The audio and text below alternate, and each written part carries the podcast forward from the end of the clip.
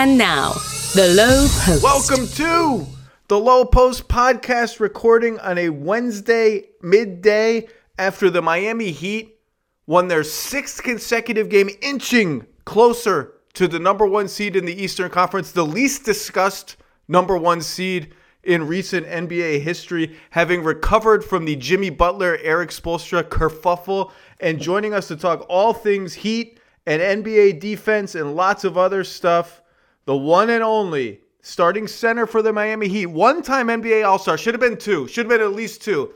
Bam Adebayo. What's up, Bam? What's up, man? What's up?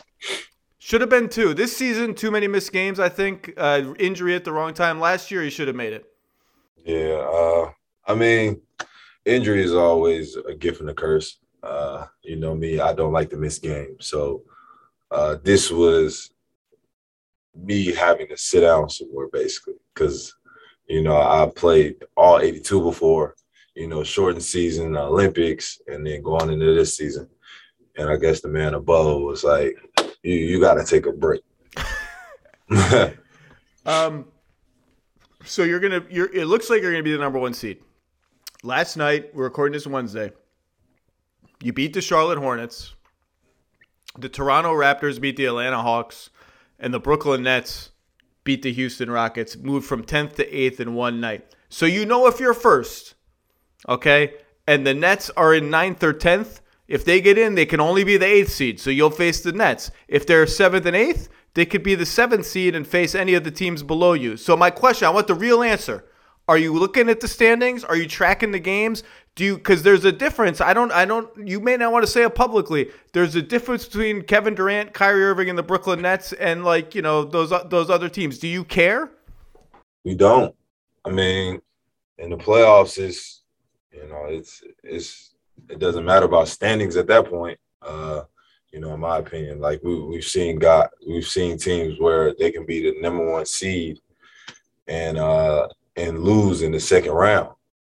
And we've seen fifth seeds go to the finals. yeah, yeah, you, so, we've seen that. exactly. Uh, talking from experience. So in that way, uh, I feel like we just got to play our game. You know, we just got to be the best we can be, and you know, really hone into our to our culture and uh, our standards that we hold. You've had you missed like 25 games. Jimmy's missed a bunch of games. Kyle's missed a bunch of games for personal reasons. Even Herro's missed games here or there. Now you have a new starting five with Max Strus. Has the has the in and out nature of the season has it been hard? Do you, do you still feel like we're you're figuring out what you are as a team, or do you feel like as long when we get everybody, we we could just lock in like this? Uh, I feel like we can lock in like this. I mean, you know, the guys we have on the team, you know, one through fifteen, the ultimate goal is to win. You know, that's that's the that's the ultimate goal. That's everybody's mindset. And with that being said, everybody's willing to sacrifice to get a win. Um, you know, one through fifteen, and it, it, it's one of those things. It makes the game truly easier. It makes our it makes our locker room closer, and uh, it's just a better a better mental state for our team if everybody's on the same page. So I've spent a whole year on TV getting like- asked about the Nets and the Sixers and the Bucks and MVP. Like one out of every four times, I'll be like, I will literally say, "Hey, we should probably talk about the team that's number one in the Eastern Conference." In fact, there was a Nets Heat game where you guys beat the Nets, and all we did was talk about the Nets. The next day, I said, you know, there was another team that like won won the game. That's good. And even Vegas, Vegas has you like the fourth or fifth team to come out of the East. Do you you and you got a bunch of grumpy dudes on your team. Do you do you realize that you're being overlooked a little bit? Do you like being overlooked? Do you realize that that this has been going on? I mean, nobody likes being overlooked. Uh, I feel like nobody likes that. Um, but in my opinion, I feel like it, it, puts a bigger chip on our shoulder because you know everybody's just, you know, they're just number one. It's it's whatever. Like uh, somebody well, Kyle Kuzma tweeted, um, you know, when we had our little the little scuffle, you call it. What did you call it earlier? A kerfuffle. A kerfuffle. Yeah, I'm not gonna say that because that just sounds crazy. But Kyle Kuzma tweeted, "It's funny. We're just hearing about them, and they've been number one in the East for months." And it just puts a chip on our shoulder. You know, you know, people are counting us out. So, it, like we we don't even pay attention to that. You know, I feel like because a lot of our games are, you know, you know, super exciting, and we play like real, like you know, traditional basketball. Uh, I feel like nobody really counts us in, but it's whatever. I, I was gonna ask why why you think it is. I mean, because you don't you you don't have like a t- maybe a, a super duper top five NBA player, but you got some stars on your team. Miami's a, Miami's like a Miami's like a hot market. It's not like in the it's not like in the middle of nowhere. What is what is is it just because these other teams have had so much drama? What is it? Uh in my opinion, I feel like the media doesn't want to want to talk about you know undrafted, you know undrafted players uh, until they actually do win. And so it's like we don't have any top five picks on our team. We don't. We do we have top ten? It's a good question. Is there a top ten pick on your team? No, I don't think it is. I think the closest is Tyler. Me and Tyler. That's it. Is it? I don't think it is a top 10 pick on our team. And looking at it that way, you know, almost 50% or more of our roster, you know, are undrafted guys, uh, you know, who are who are still coming along trying to figure out how to win, how to be, how to be a basketball player in this league, how to stay in this NBA. And, you know, I feel like they just they don't want to talk about it. You know, it's a, it's an incredible story that you can have 60% of your roster be undrafted and number one in the East. You know, I feel like that's a great headline for for you know people, but it's whatever. Um, we have to talk about the kerfuff. Oh, by the way, my producer just said you do have one. You do have a top ten pick. You do have a top ten pick. He just hasn't played very much this year due to injury. Ah, uh, Keith. No, Oladipo. Vic. It is Vic. Yeah. Number but, three, I think. Number two or three. Um, yeah.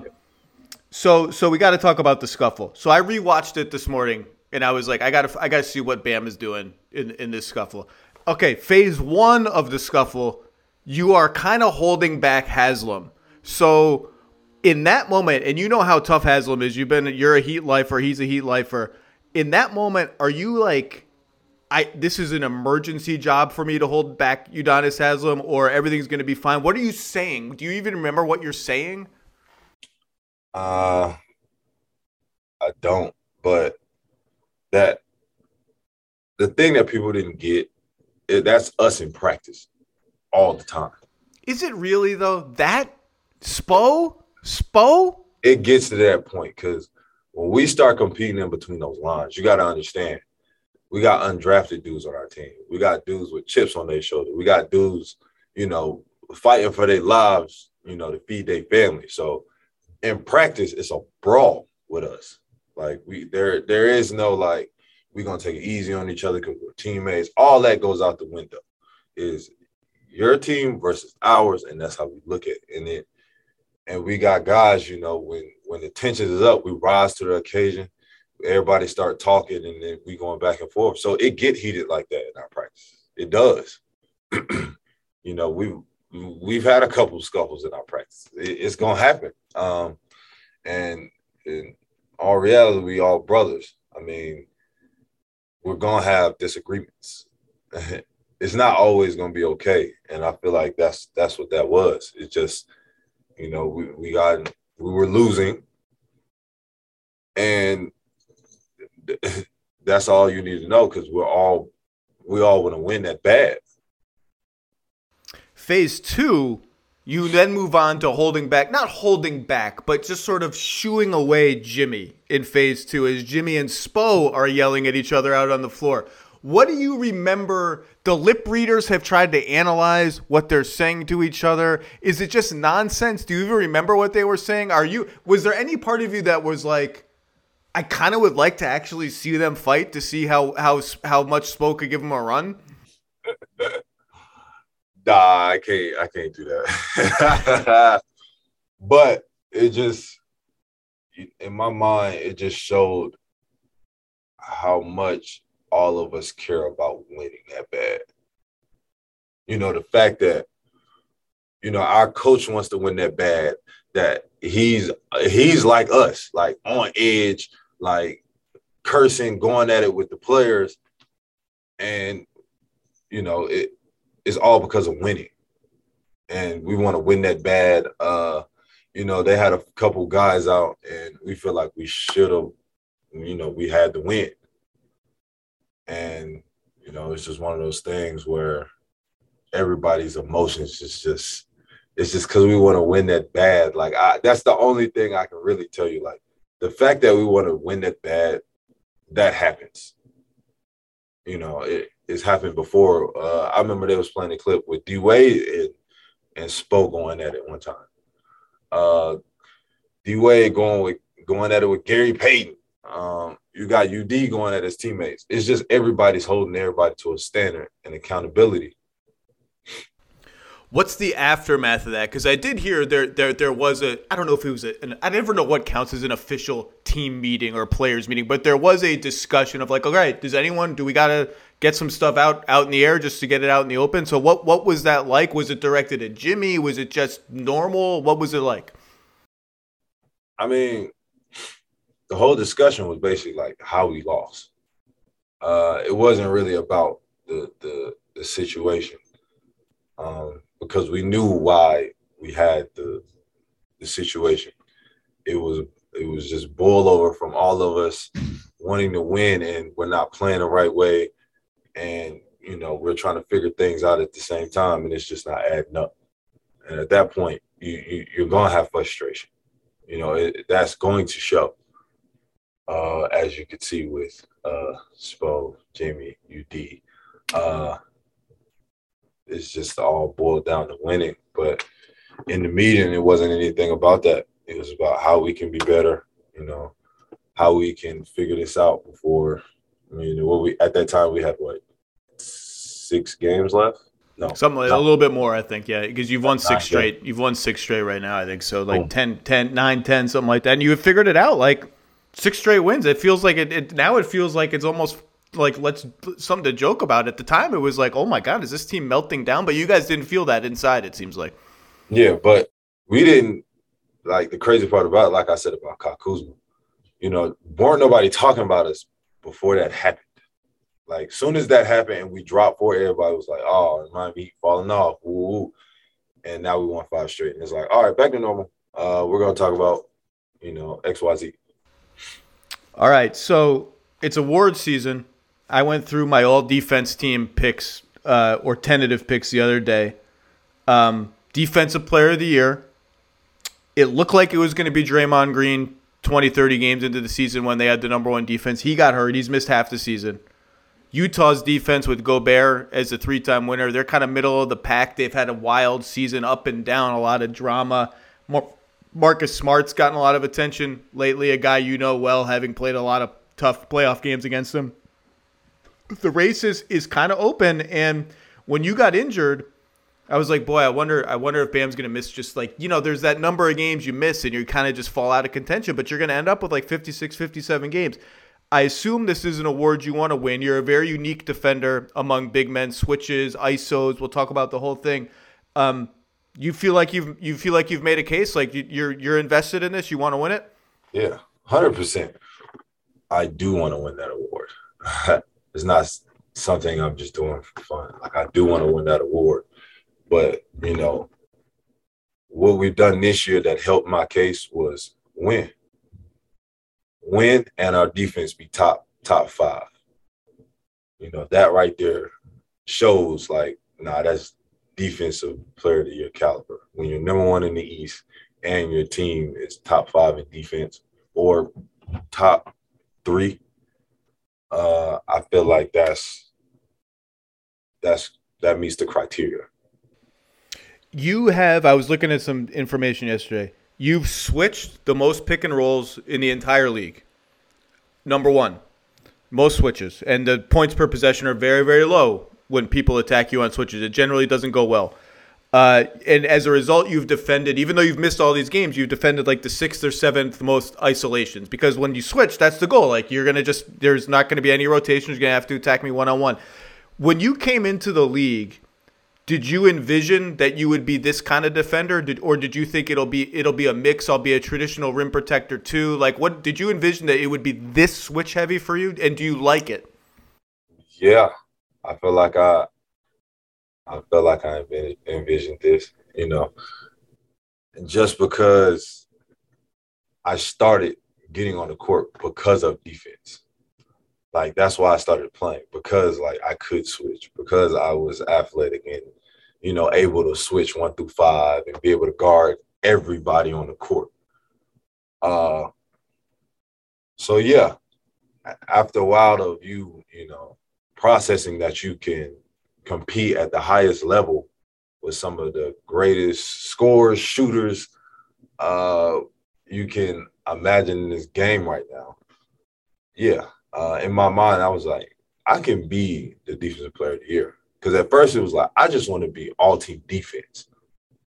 And then I was like, you know, my confidence starts to rise. And it's like, no, I can be DPOY.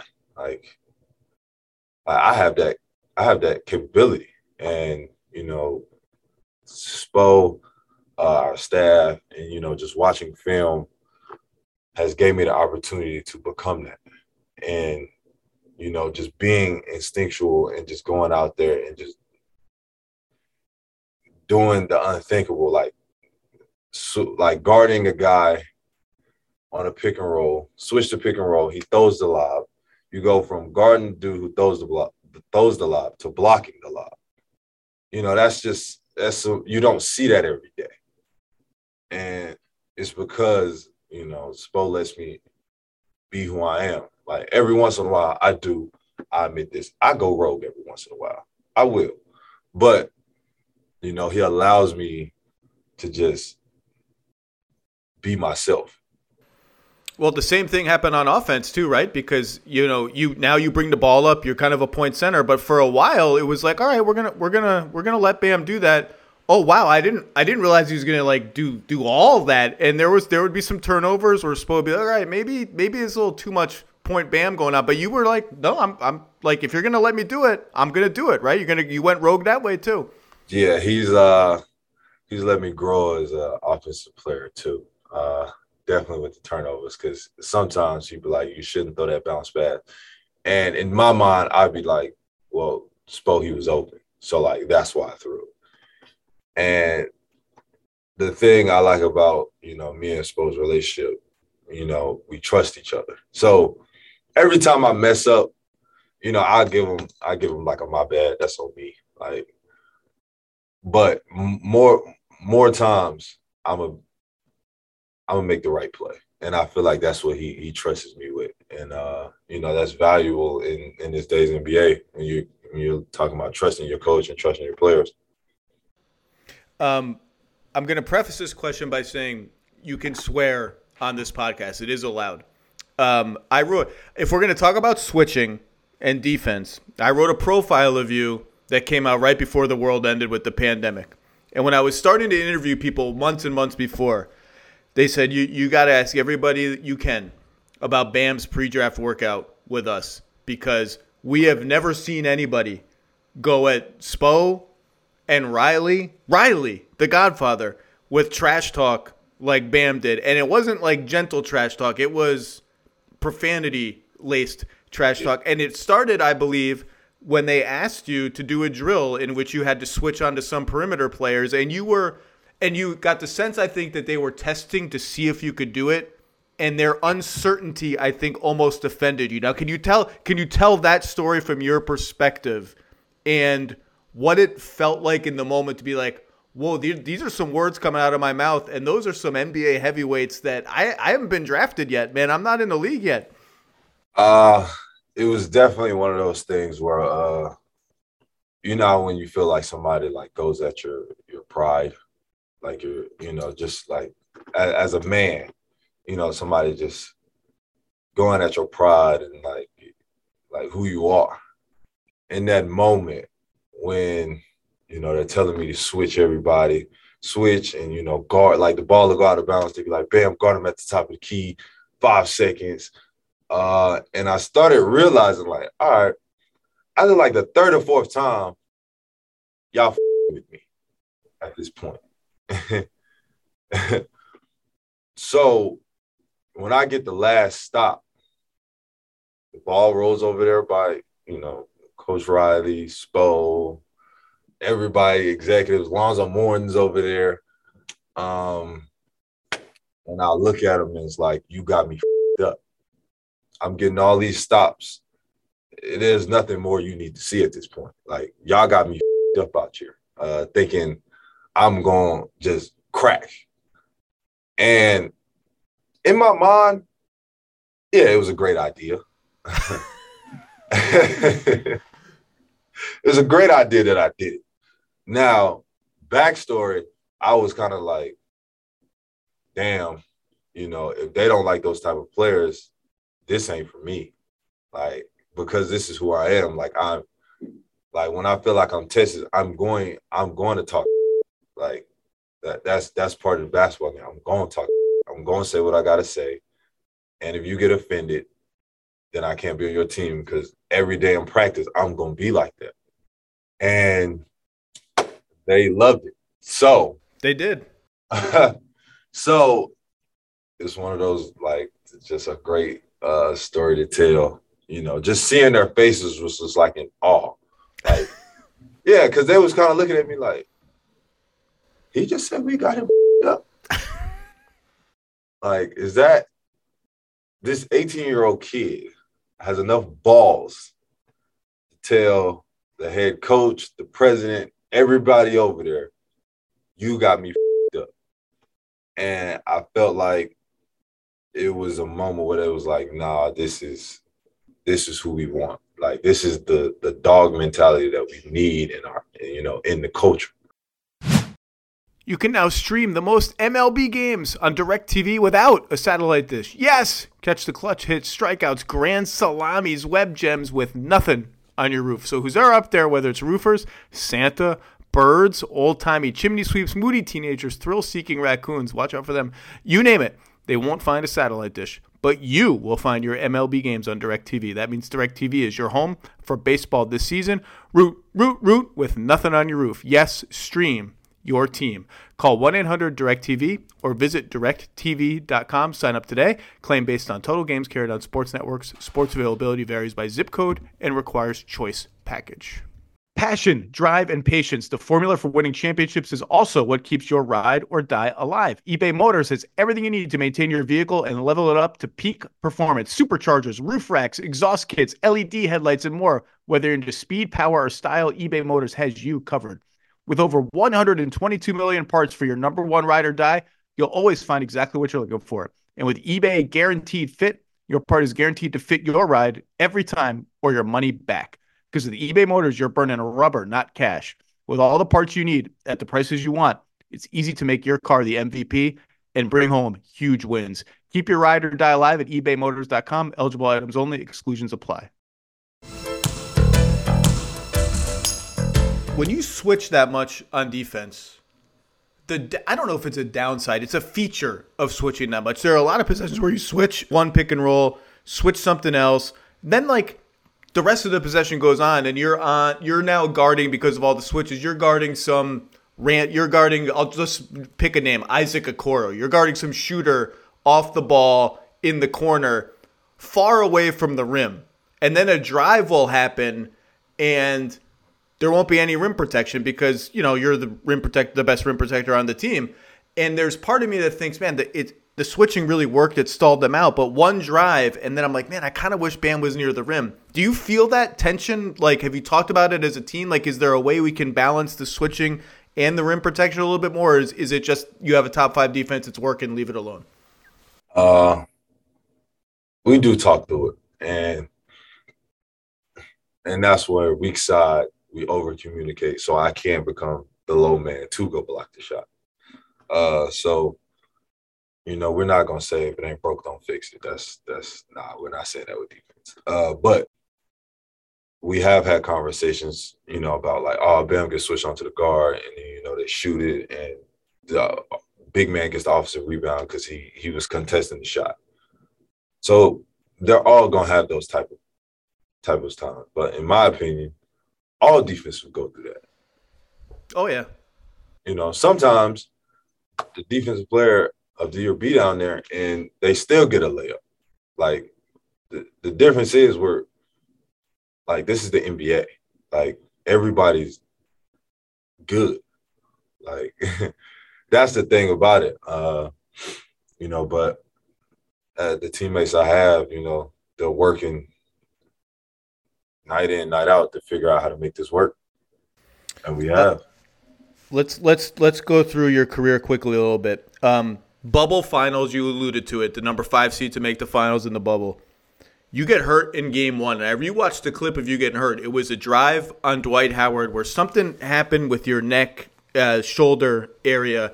You missed games two and three, which had to just be brutal. Talk about, and I've heard a little bit about the backstory, but but tell us a little bit about your efforts to play those games, how badly you wanted to play them, the team being like, "Bam, you, you can't play," and and I just remember hearing like he can't really lift his arm that much, and and how hard was it? How how like what percentage were you when you came back in Game Four? I mean, that to make the finals and have that happen in Game One, it's it's just it sucks. Uh, it does suck. Very much does suck. Uh, so they gave me a test, and they said if you can do a push up, you can play. So you know, obviously like how I think about it because like I'm one of those people like I feel like I don't get injured, knock on wood, like you know. But so going into the finals, I think I hurt my shoulders. Like, all right, I'm gonna rub it off. Give me a give me two days. Give me a game. And game two comes and then like do a push up, and I can't. I'm doing a one hour push up at this point. there is no like pushing with my other arm. So game three come, I'm I'm kind of doing the push up, and he was like, "Nah, that's not good enough." And then I finally get to play uh, by doing that push up. Now going back, I was probably 50, 56 percent, but it was just like I wanted to play that bad. I wanted to be out there that bad to feel that environment, be in the finals, and compete for a championship, like with my teammates, where we all fought this far. And it's one of those things where, you know, it's a disappointment to lose, but it's like a, you know, what if I didn't get injured? Like, what could have happened? Like, how the games would have turned out.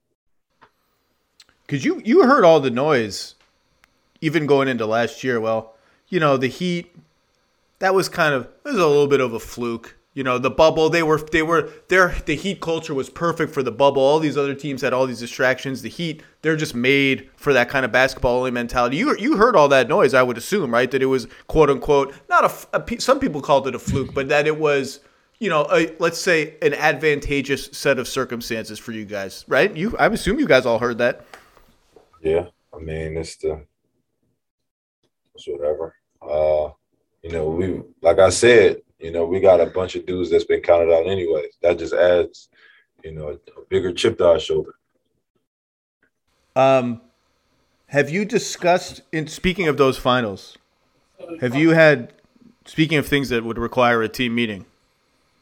Those finals or the bubble, maybe I don't know if you played the Lakers in the seeding games in the bubble, but that is when Markieff Morris, infamously, now your teammate, labeled Duncan Robinson Jimmy Neutron and began a Lakers wide Jimmy Neutron taunt to poor Duncan Robinson, who's just trying to go out there and make shots. He can't help that he looks like uh, Jimmy Neutron.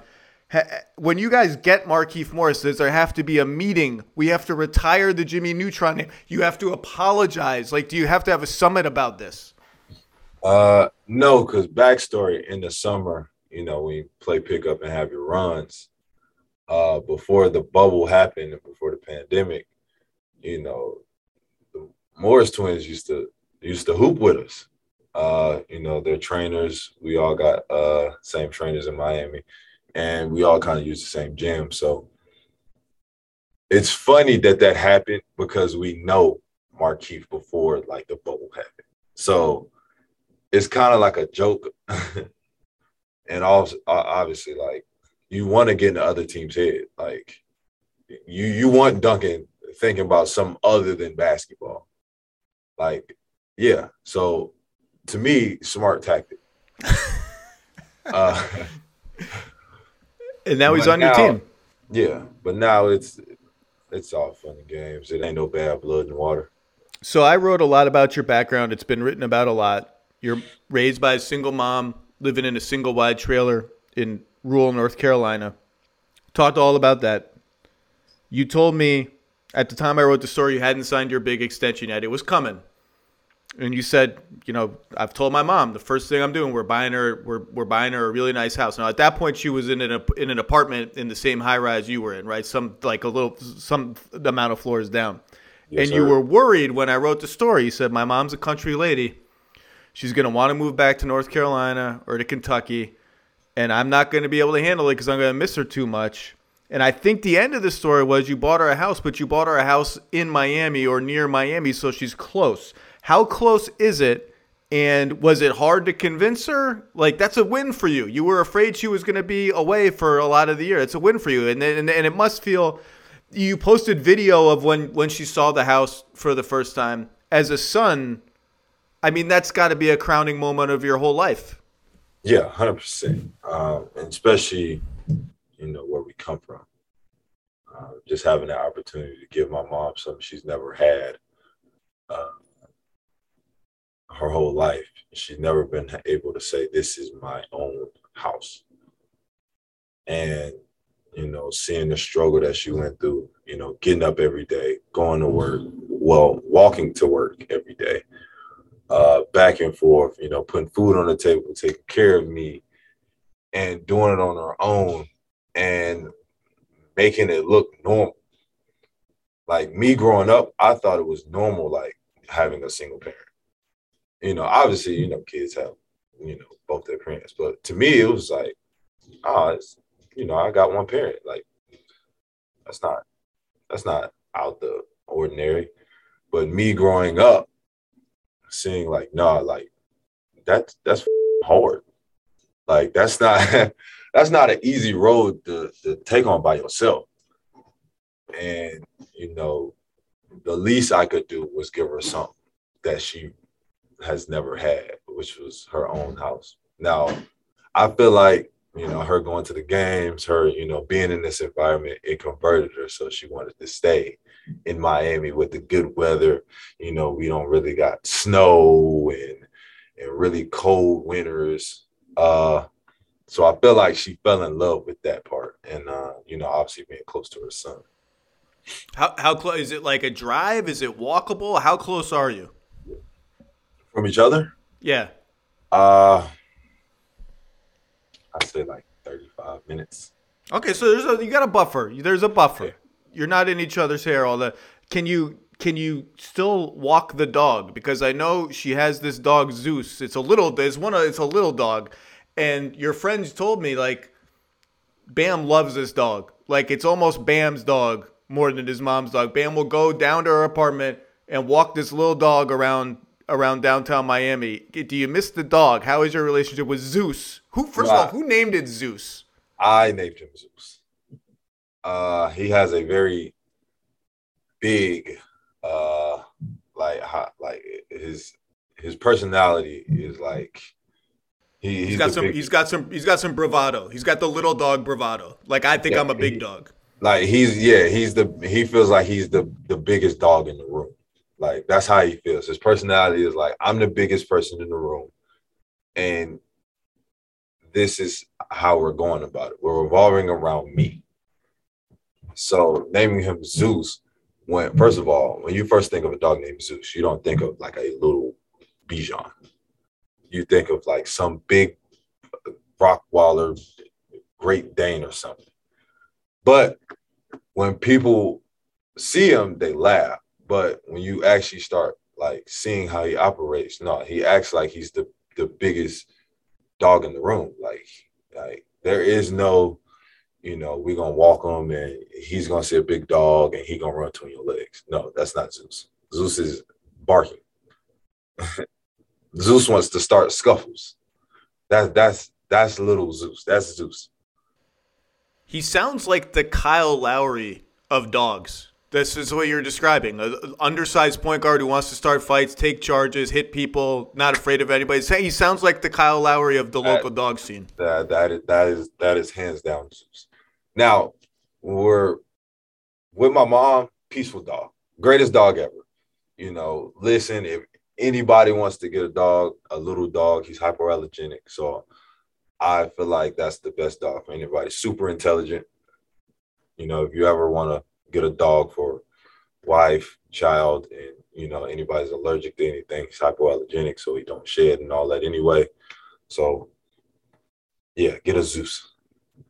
And can you still do? Do you feel like your relationship with Zeus remains strong? You can still see Zeus. You can still walk Zeus. Yeah. Okay. I still go see him. I still go uh walking. Uh, you know, we hang out. My mom go get her nails done. Me and Zeus I hang out at the house. By the way, you should know this. Speaking of you guys being overlooked, um, one of the people I talked to for your story is this woman Claudia Alligood um, who was who was the, the, every town has this person where they kind of do everything and know everyone. I don't even remember what her job was. She worked for your high school in some way or volunteer. I don't know. It's just every team, every town has this person who everybody counts on to do everything. She, two two and a half years later, Bam, she will text me out of the blue. Why are you guys talking about the Nets on Get Up?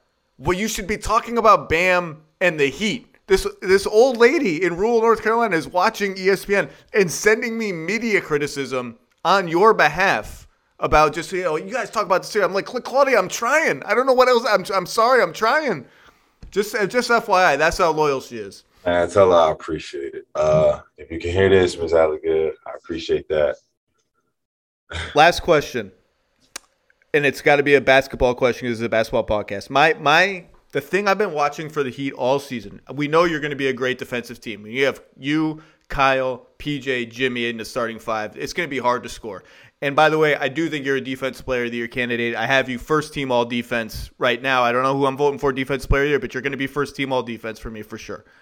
Um, my the test for me has been when the game slows down can their half court offense score enough points? Because it's not a great shooting lineup by modern NBA standards. You guys obviously have a ton of IQ, a ton of passing, cutting, screening, and you always have one, now more than ever, two good shooters, great shooters on the floor at all times. Diagnose your half court offense for us. can you squeeze out enough points when the game gets slow? You're facing great switching defenses like a Boston. Uh, can, can you guys score enough, do you think? I feel like we can like you said, we have a ton of guys with high IQs. So after game one, we're going to watch the film. We're going to be like, all right, this is what we can do differently. This is how we can attack so and so. We can get him on the switch. Uh, this is how we can scheme. And that was, that's been us. Uh, you know, just high IQ guys the whole season figuring it out. And you know, once you figure out how a team guards you, then it's like, all right, this is how we'll go about. It. This is what we'll do, and you know, our staff has done a great job with that. You know, figuring out schemes and ways to attack in the half court because, like you said, the game does slow down in the playoffs. Uh, just being able to, you know, have this many guys on the court with that IQ, and then also you have coaches working day in day out to figure it out also. That that connects. And i feel like that's what that's what'll make us score enough points you know just having you know guys that have that high iq um it's going to be really interesting. East is no joke. We'll see how you, you, guys end up drawing in the first round. But you guys have had a fantastic season. It's been really fun to watch. A fantastic season despite all those injuries and absences I talked about. It's been really fun to watch. Love watching you play. It's been a long time since I've seen you in person. I hope that sure. I hope that ends soon. Bam Adebayo, congratulations on everything. Keep it up, and thank you for your time. Appreciate it. I'm your DPO, Zach. Don't do that. For the ones who get it done, Grainger offers high quality supplies and solutions for every industry, as well as access to product specialists who have the knowledge and experience to answer your toughest questions. Plus, their commitment to being your safety partner can help you keep your facility safe and your people safer. Call or click Grainger.com or just stop by. Shopping for Mother's Day is usually a challenge because you wait until the last minute. Shame on you, by the way. But Macy's Gift Finder makes it incredibly fast and easy to find the right gift just in time for Mother's Day. Whether you're shopping for your sister's first Mother's Day or your fashionista mom who loves to make a statement, Macy's Gift Finder has so many great gift ideas. You can easily pick out something special to celebrate them both. You can shop by price, anywhere from 25 bucks and under to 100 bucks and under. You can also sort by category like fragrance, handbags, more, or gift lists like for the mom who has everything pre-wrapped gifts, gifts for grandma. You can find top brands like Studio Pro model Beats headphones, Polaroid cameras, and Samsung smart TVs. So what are you waiting for? Mother's Day is May 12th. That's very soon. It'll be here before you know it. Macy's has the perfect gift guide to make picking something for your mom easy this year. Head to Macy's.com slash gift finder today. That's Macy's.com slash gift finder. All right, let's bring in Seattle icon, ESPN NBA expert, Mr. Kevin Pelton. How are you, sir? I'm doing well out here in the Pacific Northwest. Yeah, it's uh, it's the weather's nice. It's crap out here in the east. It's still cold and rainy, but such is life. Kraken season is well underway. We're, we're watching the, the, the uh, we're watching the lottery standings at this point. The storm season is is coming. Sue Bird's giving you one more year. Everything's happening in Seattle. The intent of this podcast was to do a quick all rookie rookie of the year check in because I think you have a I don't think it's a controversial rookie of the year take, but I think it's going to end up being the contrarian rookie of the year take. But before we do that, in the intervening time between scheduling this podcast and executing the podcast, the Los Angeles Lakers season has ended. The grave digger has thrown the dirt on top of the grave. It's over. I think no matter what your expectations were for them, they may be the single most disappointing one season team in the history of the NBA. All the other candidates people bring up, KP, are like, well, the Steve Nash, Pau Gasol, Dwight, you know, so this is going to be fun. Lakers like, yo, they made the playoffs. Like they had 45 wins, they made the playoffs. The Nets, when they traded for KG and Paul Pierce, they made the second round. This team is almost 20 games under 500. They stink. They absolutely, they're like as bad as the Kings. I don't think any single, even if you were lower on them than consensus, I think is there any team in your database that like I there's no precise way to measure disappointment, but I just I don't really remember anything quite like this. I I haven't looked at this. I think there are teams that may have gone below their preseason line by more than the Lakers did just because of the fact that, you know, if you're tanking it fully tanky at the end of the season, you can you can be really bad, but those teams aren't disappointing. Like you mentioned all those teams. Like the original team that was that was considered this kind of disappointment was the 2003-04 Lakers when they added Karl Malone and Gary Payton. That team made it to the NBA finals. Like that was the level of disappointment at that point. I don't get that one. That that team is considered even like in the moment that's one thing. Like those are big names. It's the Lakers. They had three peated. This is like that. That one now seems like yeah, it's a pretty good season. I mean, I know they lost and they sort of ended the finals in dissension and all that, but uh, but still. So like, just before we get to the offseason for them, there's been this rush of columns and analysis this week of like, well, it wasn't just the injuries. You can't just blame the injuries. The Laker that's skirting the real issues. I don't really think anyone is just blaming the injuries, except maybe the Lakers themselves. And Anthony Davis is is really he's on the verge of becoming. This is the I said this last week. This is like in the territory of the 2008 Celtics never lost a playoff series when they were healthy. Like it was like 2013 and people were like, "Oh man, what this 2008 Celtics? They never lost a playoff series when they're healthy." I was like, "Okay, I don't really care," but that, maybe that's factually true. But I, I think everyone else has more than acknowledged the the other reasons why this went wrong between the Russ trade, the minimum signings gone wrong, the injuries. What what stands out to you, KP, is maybe a, a reason that has been underplayed or under discussed compared to the others that you think is more maybe a primary reason why this all went bust? I mean, I think ultimately it's we we had this question for a long period of time. What would it look like if a team were, you know, to completely erase the books? And then you go out in free agency and you sign like three max players and everybody else is a minimum contract other than the room exception. Like I remember we talked about this when the Lakers were trying to recruit LaMarcus Aldridge and someone I can't even remember who the second guy was when they were maybe DeAndre Jordan at that point that summer, and it would have been those three guys and Kobe in all minimum contracts. And my position was like, people will be very excited about this team, but they're not actually going to be very good because they'll have no depth. And I think this year's Lakers, even though it wasn't exactly that scenario, are proof of concept of that. That you have to have some level of depth beyond minimum guys. And obviously, they were somewhat unlucky that Kendrick Nunn missed the entire season. And I think they were reasonable. It was reasonable for them to think they were going to get more from Talen Horton Tucker than they did.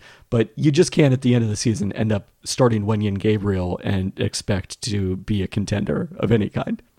Poor Wenyen Gabriel. I, just by accident became I did it too. He became the shorthand for Lakers futility because he wasn't on the team and it just until like yesterday. Suddenly he's on the team.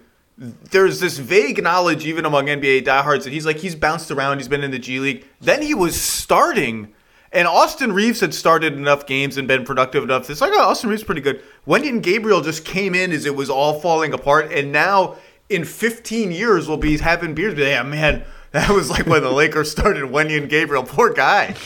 I mean, Austin Reaves at least like played well enough. He's going to get a mention later in this discussion. So he's one of the highlights of this season. But yeah, picking out Wenyen Gabriel amongst you know DJ Augustin being waived by the Rockets, and all of a sudden like he's a crucial part of your rallying to make the play. And like the, there's there's no shortage of examples of the Lakers you know, turning to players that were out of the league or, or playing sparingly because they were that desperate it really is a perfect storm of just from all angles and in all volumes. So the Russ trade, even those of us who were skeptical of it, I don't think we envisioned it to be an epic disaster on, on this level. And, and the opportunity cost of not doing the Buddy Hield trade and at the same time doing the Russ trade, which is more expensive than the Buddy trade and costs you basically all the rest of the ingredients of the supporting cast that helped you win a title. Doubled on top of that, choosing Horton Tucker over Caruso, which at the moment didn't seem it seemed risky but not terrible. And then part of the storm is THT just completely fails to develop this season at least, right? This is a completely disappointing season for him, so that happens.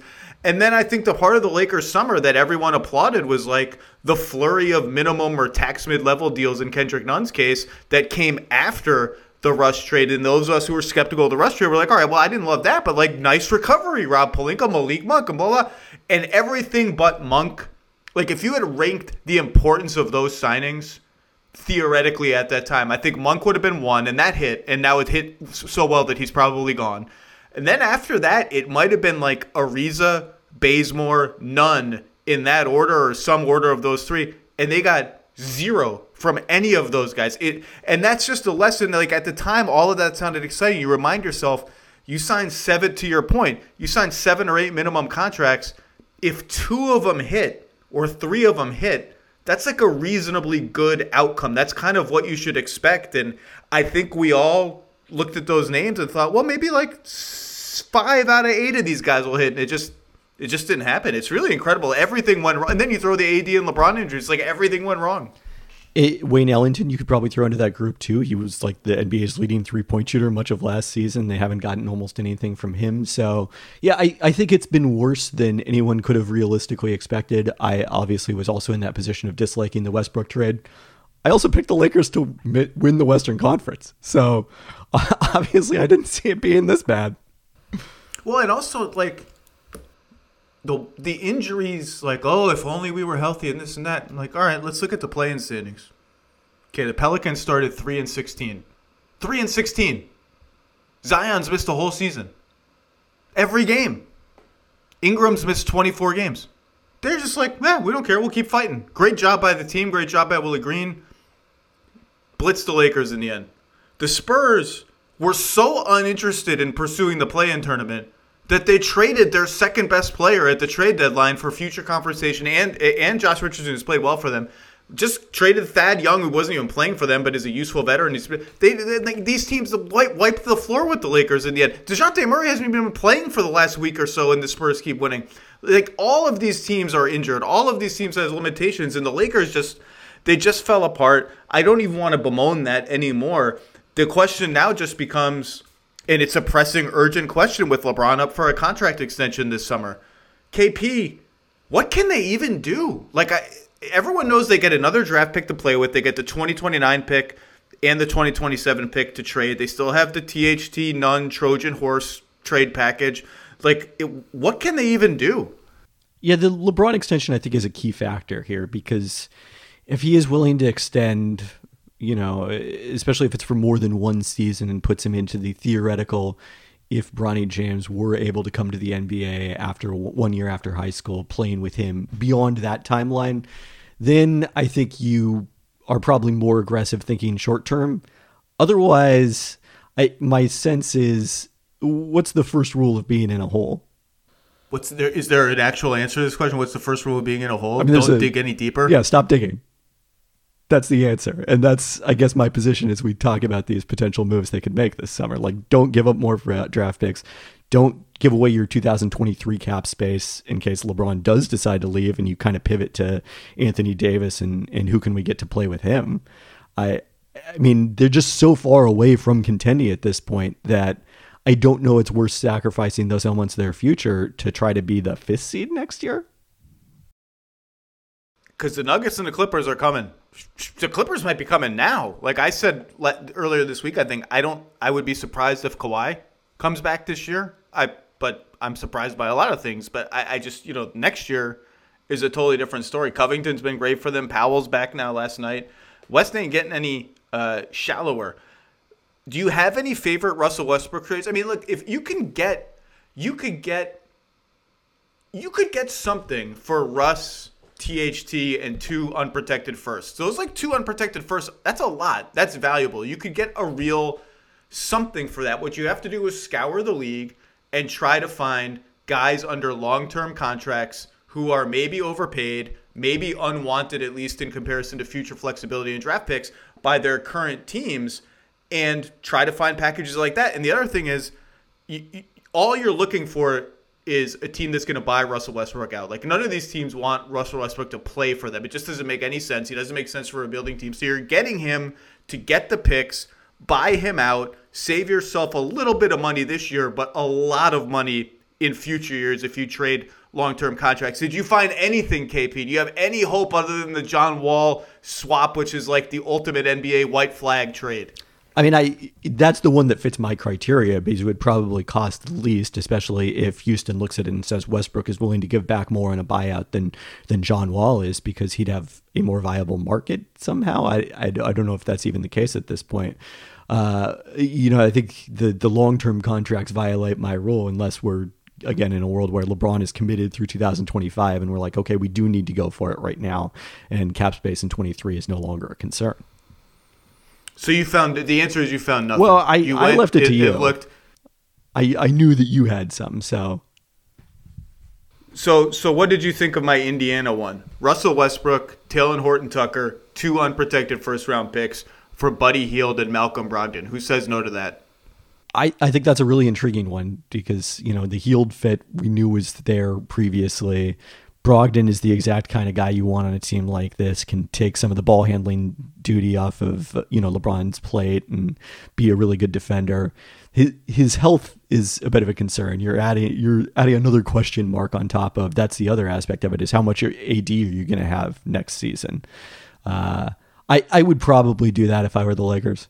It, again, if LeBron would were committed. You, would you do it if you were the Pacers? I can hear the Pacers fans recoiling because those are talented players, one of whom the Pacers just got as part, not the main part, but a, some part of a landmark trade that looks like it's going to work out great for them.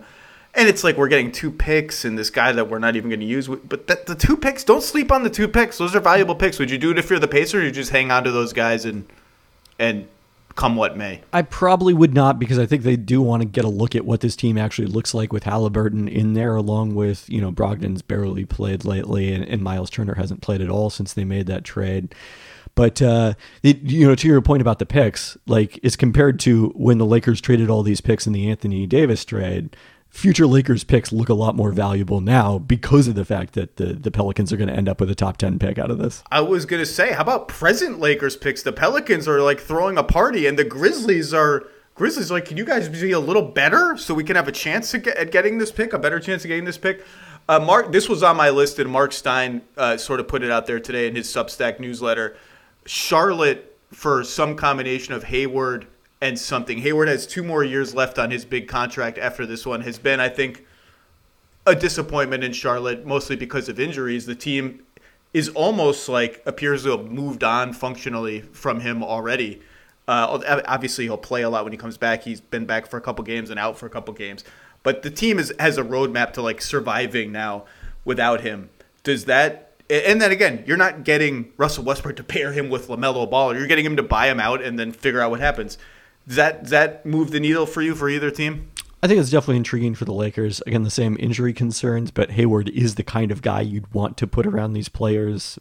Guy can defend multiple positions, doesn't need the ball, but can create with it. All of those things. He he would be a, an ideal target, I do think, for the Lakers. And Charlotte's perspective, you just you just don't seem to want any part of this from any of these teams. It's just a like collective shoulder shrug, right?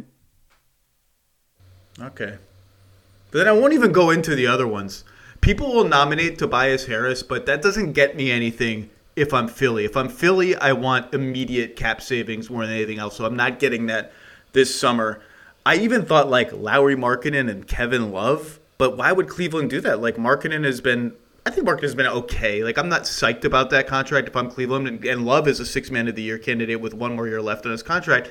It just becomes like not really worth my trouble to upend my team like that. And then the Knicks.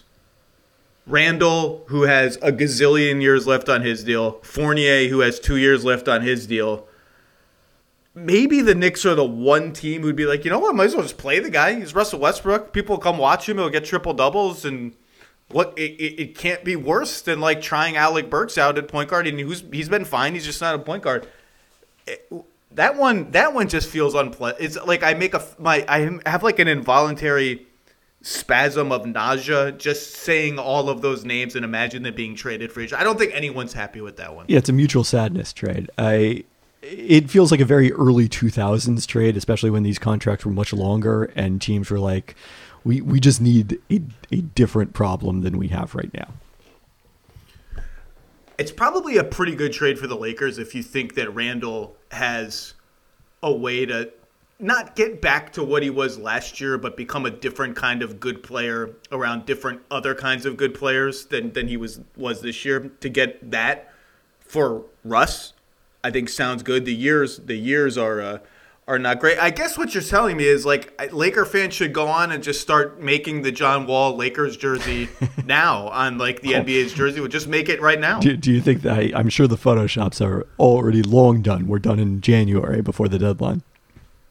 The, the the interesting it's not interesting. The question then becomes if Russ is traded and bought out, who's signing him? Does this become a Carmelo Anthony post Houston situation where it's like, wait a second, he's still out of the league for this long?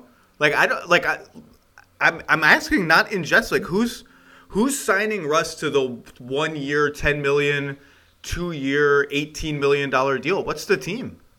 I mean, I don't have one off the top of my head. It, it, I thought there was a certain sense of recognition going back to when Westbrook first got benched in the fourth quarter, and Carmelo was talking about it post game, and like I I think he he empathizes because he he's been through this already and, and managed to come out on the other side of it. And he was we didn't talk about him, but he was one of the minimum players who, for the most part, did do exactly what the Lakers expected him to do. I mean, you know, they were probably counting on him a little too much, but he made threes. He helped some of those small lineups, particularly in, early in the season.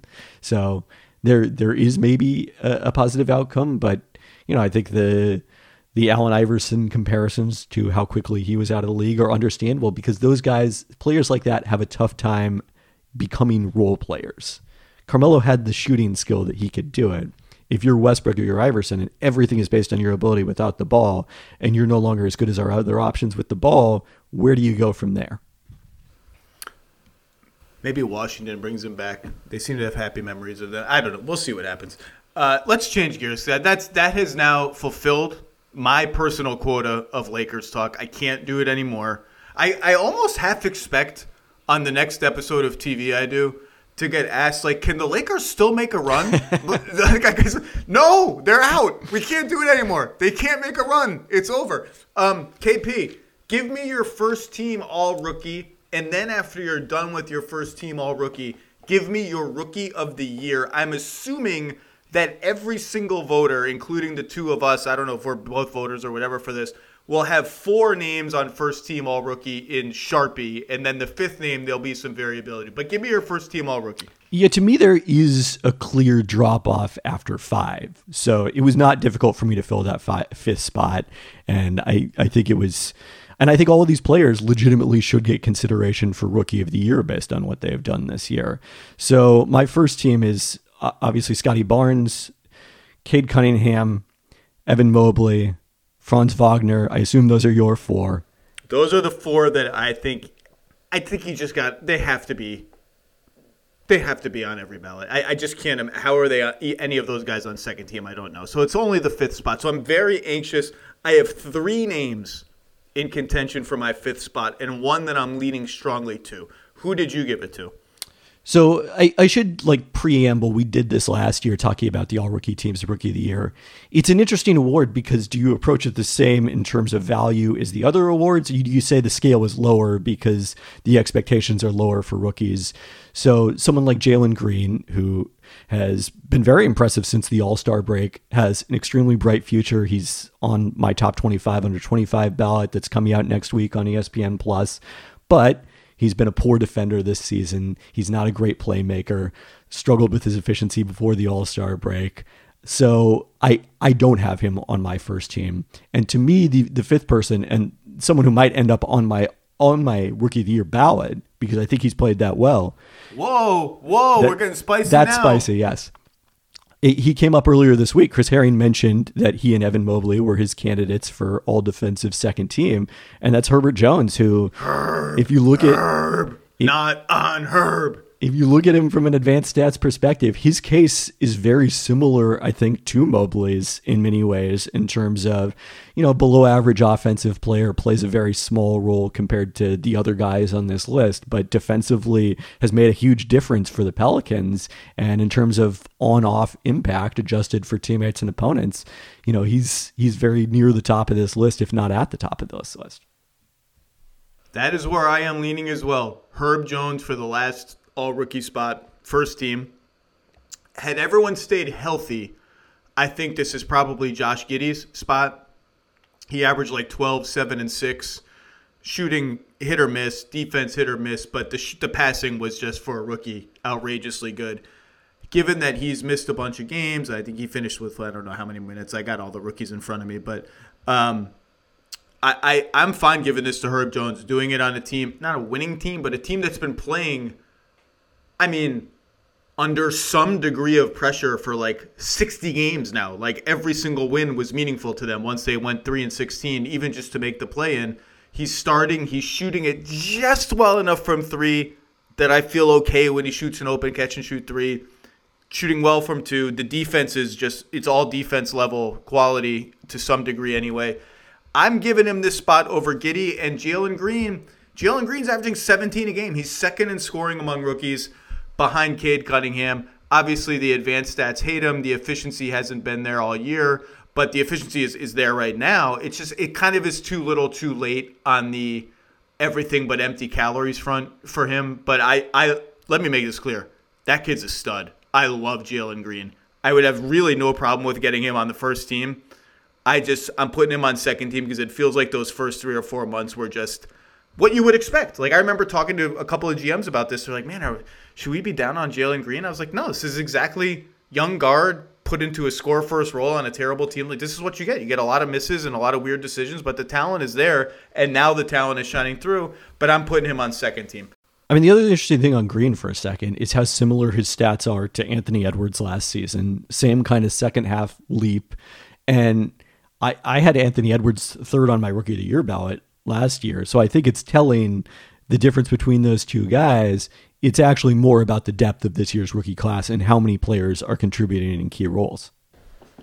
I love Jalen Green. He can pass. He can shoot. He can shoot off the dribble. He's got a nice mid ranger, which I know is unsexy, but I like when he just walks into a, an open pick and roll too.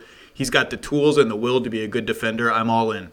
Um, so, so your rookie of the year ballot, if it has Herb Jones, maybe that means it's not going to have one of Evan Mobley, Scottie Barnes, or Cade Cunningham. So, what is your tentative rookie of the year about Kevin Pelton, and how quickly should I banish you from this podcast as a result of it? I mean, obviously, Pistons fans are going to be disappointed if if Cade, in fact, does not end up on my ballot, which he isn't provisionally. I I think the idea that, you know, it was just a slow first month for him is a little overplayed. He wasn't as bad the first month as people remember. It was really just that first week when he was coming back from injury that It was like it was like 4 games. And and like every local broadcast that you watch that play the team plays against the Pistons, they'll mention like that slow start. And it's like, okay, we're we're overselling this a little bit. But it wasn't until March that he really became efficient in the large role that he's playing. And March he was awesome. Again, long-term outlook, I think I have him highest of this year's rookies on my top 25 under 25 ballot. But I do think given that you know, as you mentioned, the other three guys are playing important roles for teams that are going to make the postseason and have been you know more more effective overall. They're certainly providing more at the defensive end than than uh, than Cunningham is. I I probably do have all three of them ahead, and Wagner is right there as well in terms of the on off impact. He's been up there with Jones and Mobley, who are at the top of that group. Let's clarify something important. Make the playoffs. Cleveland and New Orleans. That's why I we said don't know if postseason. they're making the playoffs. They're making the play in. We have to fight against this idea that there are 20 playoff teams with which Adam Silver, I almost called him Adam Sandler. Adam Silver kind of said yesterday at Board of Governors, like, we'll have 20 teams in the playoffs. I think he said something like that. Like, no, no, no. We have 16 teams in the playoffs, and we have four teams that get the Brown participation ribbon for being participants on the way to the playoffs. Just a, just a note of bookkeeping, Mr. Pelton. Uh, completely fair. I, I used postseason there intentionally for a reason to distinguish play-in from the oh, full see now uh, now you're you're tisk tisking my tisk tisk. I, I was wrong to tisk tisk you is what you're saying, and you're correct. You're grammatically correct. I've I've I relent. you know, precision precision is key for me. Uh, so I I told you that the spicy rookie of the year take I had with Scottie Barnes as is my choice over Evan Mobley. And I got to say, then I went through and did the full research, and now I'm not sure anymore. I, I'm probably leaning towards Mobley because the the adjusted on off impact has been a little greater. Barnes's case is more about the box score statistics, but understandably, a lot of box score stats are going to undervalue what Mobley is doing at the defensive end of the court. I think either of them is completely legitimate choices, and uh, I, I definitely want to take this opportunity to say to Raptors fans that I did did not grade Scottie Barnes' selection a D plus. This is a graphic that's been going around uh, Raptors Twitter since October, and it was the off-season grade I did for the Raptors, which was based more on their other moves that they made after that that I, I didn't like as much. The the Dragic trade, the the contracts for Khem Birch and uh, Gary Trent Jr. that allows him to get back into free Why agency. is there so much Khem Birch slander on my podcast? I, I- don't even invite it. It just happens. People come on here and, and slander Khem Birch, and I have to defend his honor. I don't want to do it. Well, we can debate whether those moves justified a D plus. I mean, I think the Raptors were pretty thin for the first half of the season for a reason. But unfortunately, when ESPN social media was advertising this piece, they took the last line, which is that, like, okay, I, I don't like those moves, but none of them matter long term compared to whether Scottie Barnes is better than Jalen Suggs, who people expected the Raptors to take fourth. And they took that quote and put Scottie Barnes' photo with it, and it makes it look like I'm saying I'm grading it this because of Scottie Barnes, when it was actually saying the opposite. Like, look, we don't know about rookies. Admittedly, I liked Jalen Suggs better. Scottie Barnes has completely exceeded my expectations. So happy to say that to Raptors fans, how awesome Scottie Barnes is and was. But just just know that that was not what I was doing with that piece. So Can you can you explain the pivot to Mobley because I've got all the advanced stats up right here and, and not all of them, some of them on Basketball Reference. PER, Scottie has passed him. VORP, Scottie has passed him. Win share, Scottie has passed him. BIPM, box score plus minus, Scottie has passed him. Scottie's passed Mobley by by a little bit in each category. Um, so what what numbers, what stuff are you looking at that has you pivoting to Mobley? Yeah, like I said, it's more in the uh, the adjusted plus minus range. Uh, you know, 538's Raptor. One of the things I like about the, the graphical presentation of that is that they break out the the box rating based on box score stats, and then the rating based on on off and your plus minus. And Scottie is higher in the box rating as you would expect, but Mobley does better in the on off, even though the Cavaliers, I think, have been slightly better with him on the bench this season. But that's mostly a function of just how awesome Kevin Love has been, I think. I think it's really close. I, I've been leaning Mobley all season. It's getting really close. I, I just think if just player to player, I think the single skill that shines brightest on an impact winning level is Evan Mobley's defense. I, I that's that's what my gut has been saying all year. You know, Scottie Barnes does a little bit of everything, including a lot of defense too. It, it can be hit or miss on some nights, but I, I just Evan Mobley is already an all defense level player, and to me that has shined brightest of all the skills that they have all year.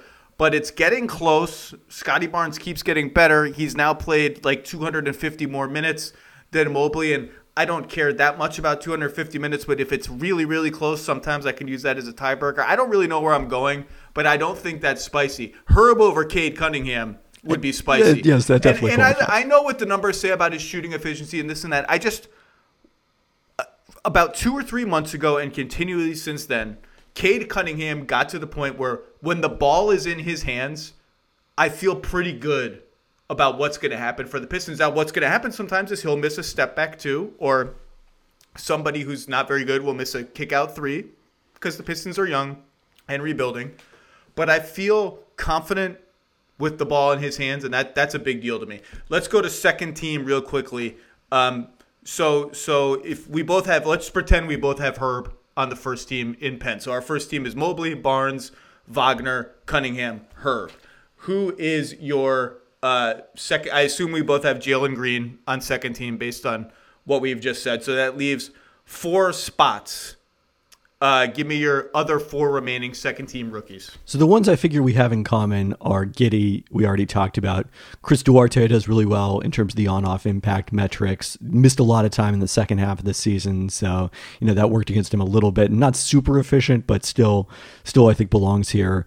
And then I, I'm going to assume you also have Bones Hyland, who, like, he's scoring as much per 36 as Cade and Jalen Green. Obviously, doesn't play as much as those guys, and he's playing primarily against backups coming off the bench for the Nuggets. But he's, again, made a difference for a, a, a winning team, a playoff team, along with the addition of Demarcus Cousins and solidifying that, that second unit that was such a problem for them earlier in the season. So, we, are we in agreed, uh, agreement on those three as well? Not quite. Oh. So the two locks, which brings us to seven of the ten slots, are Jalen Green and Josh Giddey. So that's we're done with that. Those guys are really good. They deserve it. I don't talk me out of Alperen Sengun being a lock for a second team all rookie spot because he's my eighth guy right now over Bones, over Duarte, over some other names that we'll mention in in conjunction with these slots. Why is it not just Sengun, who has incredible advanced stats? Obviously, he's a backup for a horrible team. He turns the ball over all the time. He seems to travel 25% of the time he gets it, but the numbers are what they are. And he, you look at him, it's like defenses have to have to plan for what that guy does as a passer and a post force and a rebounder. So talk me out of it. Why is he not just the next guy in line? I mean, you're asking one of the, the I don't know if I want to call myself the president of the Alperen Sengun fan club because there's there's plenty of other people out there on that bandwagon, but I, I'm certainly near the front of the line. So it's it's a tough sell for me to do. I mean, you know, it's it's similar to Green where the on off impact has been pretty poor, and I, I think defensively, I I think he's got the tools to to be a capable defender in the Jokic vein, but he right now it's often a struggle when he's on the court defensively. So his on-off numbers are pretty rough. Well, I don't. Can I just not care about that? Sure. Am I allowed to not care about his on-off numbers for a team that's trying to lose as many games as possible? I don't care. That's my response, Kevin. I don't care. I'm not going to fight you on that one, but I do have one candidate for the all eh, rookie second team that I feel passionately about. Have we? You haven't named this person. I have not yet? named this person because I don't All right, think so let me let me let me just reset for a second. So we did our first team. My second team right now, three spots are Giddey, Green, and damn the torpedoes, Alperen Sengun. Okay, now you may have talked me out of it, but you haven't yet. So I've got two spots left. I wonder if your cause celeb is going. I have, I have two spots and four names for those two spots. I wonder if your cause celeb is going to be one of the four. Please re- reveal this person's identity. This is, you know, my Pelicans love pod for their rookie class. It's Jose Alvarado. Wow. I need a second. How many minutes has Jose Alvarado played? Not 767 that many. minutes. Not that many. Give me 800 good minutes against 2,000 that haven't You know- been as good. I so I don't think it's crazy because he's been that good. Although I will say he's tailing off now. He's Yes. had two or three games now of like, oh, he only played eight minutes tonight, and and that and games that mattered a lot for the Pelicans. Um, I I don't think it's crazy. Like he's been that good in limited minutes. He's one of the most fun players to watch. Um, he's playing a combination of basketball and hide and seek at all times, trying to get steals from people who literally don't see him crouching. It's it's almost like they're gonna put like a, a house plant on the sideline or something. and He's gonna hide behind the house plant and come out and steal the ball from you. I don't think it's I, I don't. So he's your he's your so, who are your five guys then? It's Alvarado, Giddey, Jalen Green, Bones, and who else? Duarte. Duarte. I mean, on, on Alvarado, like with him on the court, they're outscoring opponents by nine points per 100 possessions. I was gonna say it's like ten or something. It was the last time I checked. Yeah, I mean the next highest player who actually plays minutes for them, Tony Snell, in, is in there as well, but uh, is Ingram at three point three. So that's that's a pretty considerable impact, and it's matched by you know what what we can see him doing with the eye test defensively. Like, you know, he is he is a I problem don't at that end of know the court. how are how are Pelicans truthers gonna rec- reconcile this with the ESPN hates the Pelicans and wants the team to move out of New Orleans narrative conspiracy theory? I don't understand. How can both of these be true? ESPN's Kevin Pelton is nominating two Pelicans for his All Rookie team. Uh, you know, I think they'll find something else somewhere on uh, I, I, the uh, the future power rankings. They can they can still lean on. So here's my team then. I don't have Jose Alvarado just because of the minutes. He's on my long list, which basically includes every rookie in the league, down to Terry Taylor, who's been outstanding in a very limited number of minutes. Shout out to the Pacers. I have Giddey, Jalen Green, Sengun, and then I have to choose two of the following four players Bones, Duarte, Ayo Dosunmu, and Davion Mitchell. Who should I choose? I'm le- I'll tell you where I'm leaning. Bones and Ayo.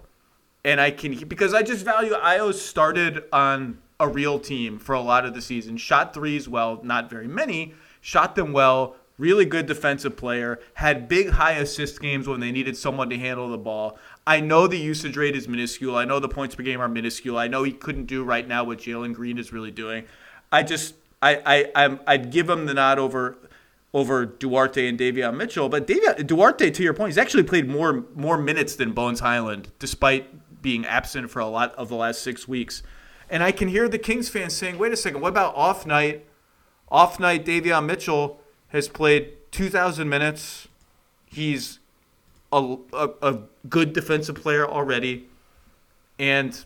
I don't really have a great argument other than he can't sh- shoot. I know his shooting has improved, but he's still at 48% from twos, 38% from threes. His defensive metrics aren't actually all that good, and I and I, I'm starting to wonder if he's the kind of an Avery Bradley type where he is a really good defender, like hounding people up and down the court, but his size sort of brings limitations with it in, in, in terms of contesting shots and rebounds and all that. I don't I don't really feel strongly about it, but I'm leaning Bones and Ayo. What do you think of that? That's been my comparison for Mitchell as well. I mean, I think he does make more plays as help defender than Bradley does, but uh, I, I mean, this goes back to the question in the defensive player of the year. You know, every way you slice it, looking at adjusted plus minus, help defense and particularly help defense at the rim comes out as way more valuable defensively than on ball defense, even though our eye is, our eye is often drawn to who's defending on the ball. Uh, Mitchell was, along with Austin Reaves, he was the the next group out for me. Uh, Dosunmu's on-off impact, and maybe that's unfair because he's been playing opposite Lonzo Ball and Caruso, who have been world records when they've been healthy for the Bulls this season, uh, has been pretty muted. Uh, so I think that's why he he was not in particularly strong consideration for me. Interesting.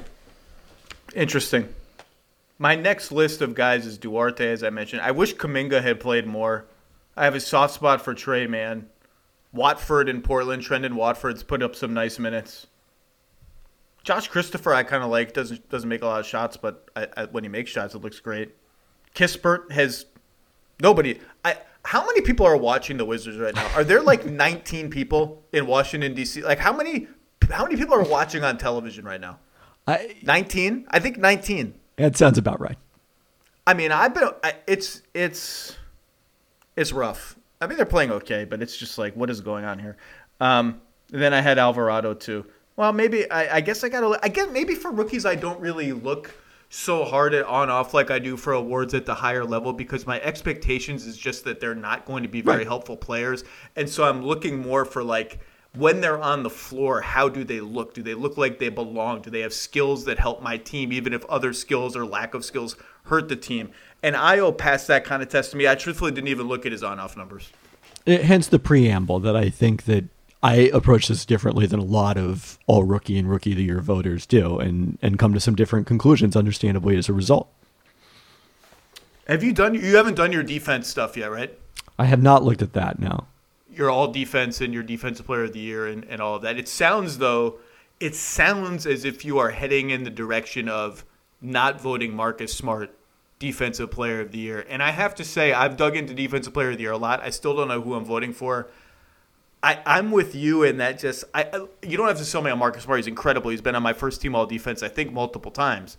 I just I, I have a hard time getting there. Like this guy's the most impactful defender in the NBA more impactful than these other huge guys who block shots and protect the rim against. I just I'm having a hard time getting quite all the way there. I mean, one thing I looked at this week was if you look at the three-year luck adjusted RAPM adjusted plus minus on NBA NBAShotCharts.com. That's the the most predictive version of the three that they do: a single year, a three year, and a five year. If you look at all the three year stretches they have in their database, and the top five players in, in defensive RAPM in that span, there's only one guard in the top five in any year.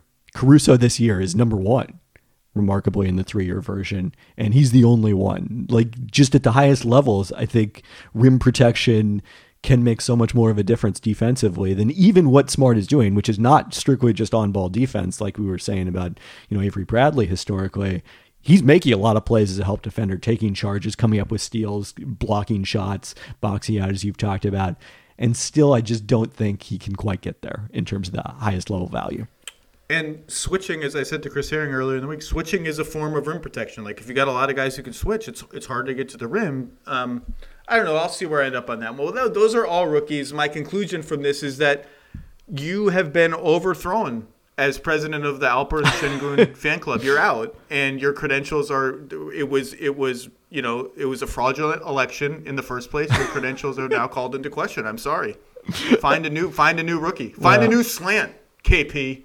Yeah, that's completely fair. I mean, it's a it's a new year. Maybe I'll have to uh, take up the Keegan Murray fan club this year. Although he's he's probably gotten too popular at this point. All right, Mr. Pelton, thank you for everything. You do outstanding work. Um, I can't wait to see your all defense teams, and I'm going to learn a lot from that, I'm sure. Uh, thank you for everything. We'll, we'll see you down the line. And as usual, go Kraken. Go Kraken.